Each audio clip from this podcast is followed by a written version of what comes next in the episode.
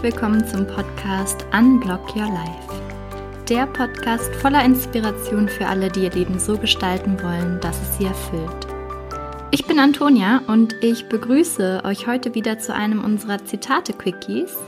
Und bei mir sind heute Silke Klees. Hallo. Und Dieter Wunderlich. Hallo.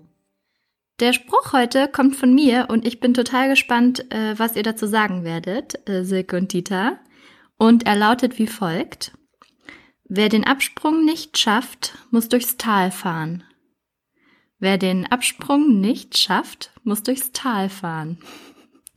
Und der stammt aus einem Kalender, den mir mein Papa zu Weihnachten geschenkt hat, den ich bei mir im Badezimmer hängen habe. Und der hat so viel in mir ausgelöst, dass ich dachte, den möchte ich unbedingt mit euch besprechen. Hm. Magst du sagen, was es bei dir ausgelöst hat, Antonia? Clever. Das ist wahrscheinlich eine typische Coaching-Technik, eine Frage an den Coachie zurückgeben. Aber total gerne. Ich habe wirklich gedacht, was heißt denn Absprung schaffen? Wobei denn? In welchem Thema? Und dann habe ich mal so reflektiert, vielleicht in Bezug auf Beziehungen, vielleicht auf eine Ehe, mhm. die vielleicht irgendwann nicht mehr gut ist und dann sollte man sich vielleicht trennen, wenn es noch gut ist, damit es nicht total eine Schlammschlacht wird oder in Bezug auf einen Job sollte man gehen, wenn es gerade noch okay ist und nicht total Mist, damit man irgendwie im Guten auseinandergeht oder worum geht's denn da eigentlich? Und dann habe ich erstmal so angefangen, Themenbereiche zu sammeln, in denen es relevant sein könnte, einen Absprung zu schaffen.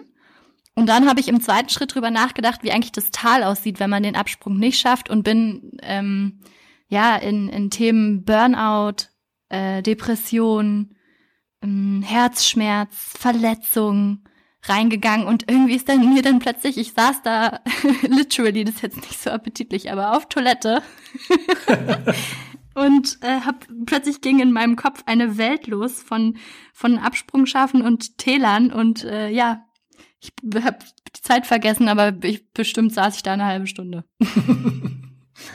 Aha. Ja, für mich klingt so, also Absprung ist besser als Tal. Mhm. Aber man braucht mehr Mut zum Springen. Mhm. Oder wie so ein Heftpflaster. Heftpflaster schnell und es tut weh. Oder ganz langsam. Es tut nicht ganz so weh, dauert dafür lange. Mhm. Ist denn der Absprung besser als das Tal oder ist es vielleicht auch gar nicht so? Zunächst mal eine von, von zwei Optionen. Vielleicht gibt es ja auch noch eine dritte. Das stimmt, ne? Ich denke, man, man, man impliziert sofort irgendwie, das Tal ist schlecht. Es könnte aber auch ein schönes Tal sein, ne? Wenn man irgendwie von den Alpen irgendwie runterkommt und dann äh, in die Po-Ebene blickt, oder ich hoffe, dass ich jetzt geografisch das richtig hinkriege, aber ne? also man hat, blickt auf ein reichhaltiges Tal, äh, ähm, dann kann das auch sehr schön sein. Aber ich, ich, ich denke, was mit dem Spruch gemeint ist, ist was anderes. Was denn? Ja, quasi den richtigen Punkt verpassen, um äh, für Klarheit. Äh, also wenn ich jetzt auf meine eigene Geschichte gucke, das ist ähnlich wie bei dir, Antonia, dass man sich manchmal in Situationen wiederfindet, wo man sagt, in der Rückschau, das hätte ich mir auch sparen können. Also das war jetzt keine gute Zeit oder das hat es nicht besser gemacht. Äh, ich, ich könnte mir vorstellen, dass der Spruch vieler Leute anspricht, die, die sich eben diese innere Klarheit in dem Moment noch nicht hatten äh, oder die vielleicht auch was Verbindendes haben, zum Beispiel in Beziehungen. Ja, also das heißt eine Arbeitsstelle, eine Verbindung zu den Kollegen oder eine Partnerschaft, dass es immer so dieses, diese zwei Pole gibt. Ne? Ein Teil zieht mich in die Richtung, vielleicht den Absprung zu suchen und ein anderer Teil hält mich aber fest. Und aus heutiger mhm. Sicht muss ich manchmal sagen, für beides, es gibt keine richtige Lösung aus mhm. meiner Sicht, sondern es gibt eigentlich äh, quasi, wenn ich den Absprung nicht schaffe, dann ist offensichtlich für mich noch irgendwas da, was für mich gewichtig genug war, dass ich da geblieben bin. Mhm. Ja, es lädt dazu ein, sich zu hinterfragen, ne? warum, was macht den Absprung erstrebenswert?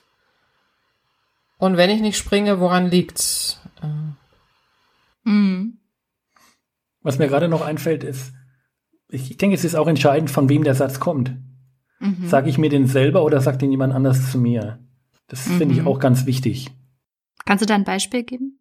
Na, da denke ich eher so eine Arbeitssituation. Also da hätte ich jetzt sofort irgendwie, keine Ahnung, äh, sagen wir mal, vielleicht in so einer wettbewerbsgetriebenen Rechtsanwältekanzlei, dass dann irgendwie der Spruch von einem Kollegen kommt, der meint, es besser getroffen zu haben oder so. Ne? Du hast halt den Absprung nicht geschafft und deswegen musst du jetzt das ausbaden oder so.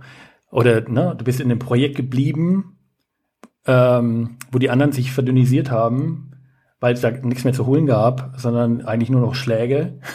du hast den Absprung nicht geschafft. Jetzt musst mhm. du durchs Tal der Tränen gehen. Ne? Ähm, ja. Und da, das mhm. wäre was ganz anderes, als wenn ich selber zu mir sage, okay, ja, ich habe die Zeichen gesehen, aber ich bin irgendwie nicht in die Gänge gekommen. Wobei ich als Coach dazu neige, dann auch zu sagen, auch das hat ein Gutes. Es muss irgendwo einen Grund geben, warum du geblieben bist. Und es ist nicht immer nur Schwäche.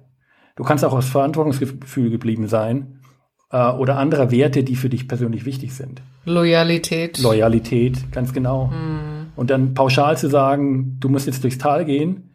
Es ist manchmal, ne, es kann vielleicht eine schwere Zeit sein im Tal, aber es kann trotzdem eine erfüllte Zeit sein, die ich in Harmonie, in Einklang mit meinen persönlichen Werten gehe. Ja, und es gibt ja auch Leute, die vielleicht zu früh äh, loslassen und den Absprung, in den Absprung gehen, wo es sich vielleicht lohnen würde, festzuhalten. Also äh, Stichwort Generation beziehungsunfähig, Leute, die irgendwie sagen, nach einem Jahr ist die Verliebtheit weg, ja, dann trenne ich mich. Ist ja vielleicht auch nicht das Nonplusultra.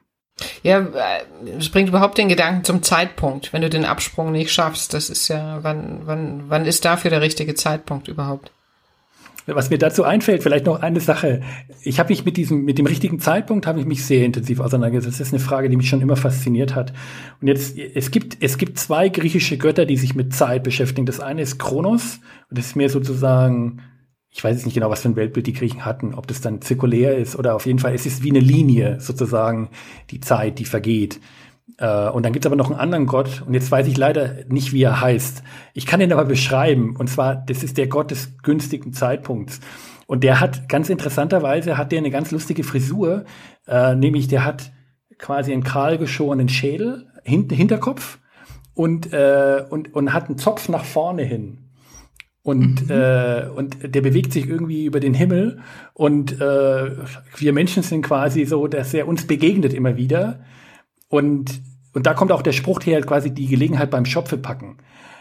Wenn du es zu spät machst und versuchst, nach ihm zu greifen, dann findest du nur diese kahlgeschorenen, diesen kahlgeschorenen Hinterkopf und kriegst ihn nicht zu greifen, den richtigen Zeitpunkt.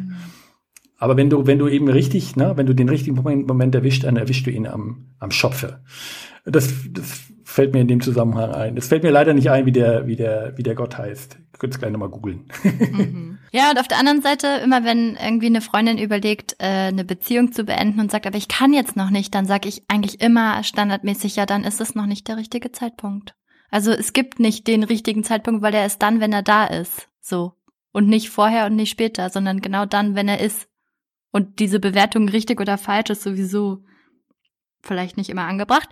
Beim Skifahren ist doch eigentlich das Tal oder die Talabfahrt das Erstrebenswerte. Das ist ein schöner Schlussspruch. Das finde ich sehr schön. Das hat was Fatalistisches, finde ich gut. Na? Wenn schon bergab geht, dann wenigstens mit Spaß. mit ganz vielen Selfies auf dem Weg. Sehr schön. Ich habe inzwischen auch geguckt, wie der Gott heißt. Er heißt Kairos. Ja, super. Das war's auch schon wieder von uns. Wenn es euch gefallen hat, dann hinterlasst uns doch gerne eine Rezension, zum Beispiel bei iTunes. Und falls ihr auch einen Spruch habt, den wir mal auseinandernehmen sollen, dann schreibt uns bei Instagram at unblockyourlife.podcast, bei YouTube in den Kommentaren zum Video oder in unserer Facebook-Community. Oder ihr schreibt uns, was ihr aus der heutigen Folge mitgenommen habt. Habt ihr schon mal den Absprung nicht geschafft und seid dann durchs Tal gefahren? Und wie seid ihr wieder rausgekommen? Oder war es vielleicht sogar eine schöne Talfahrt? Wir sind gespannt. Bis zum nächsten Mal. Tschüss. Tschüss.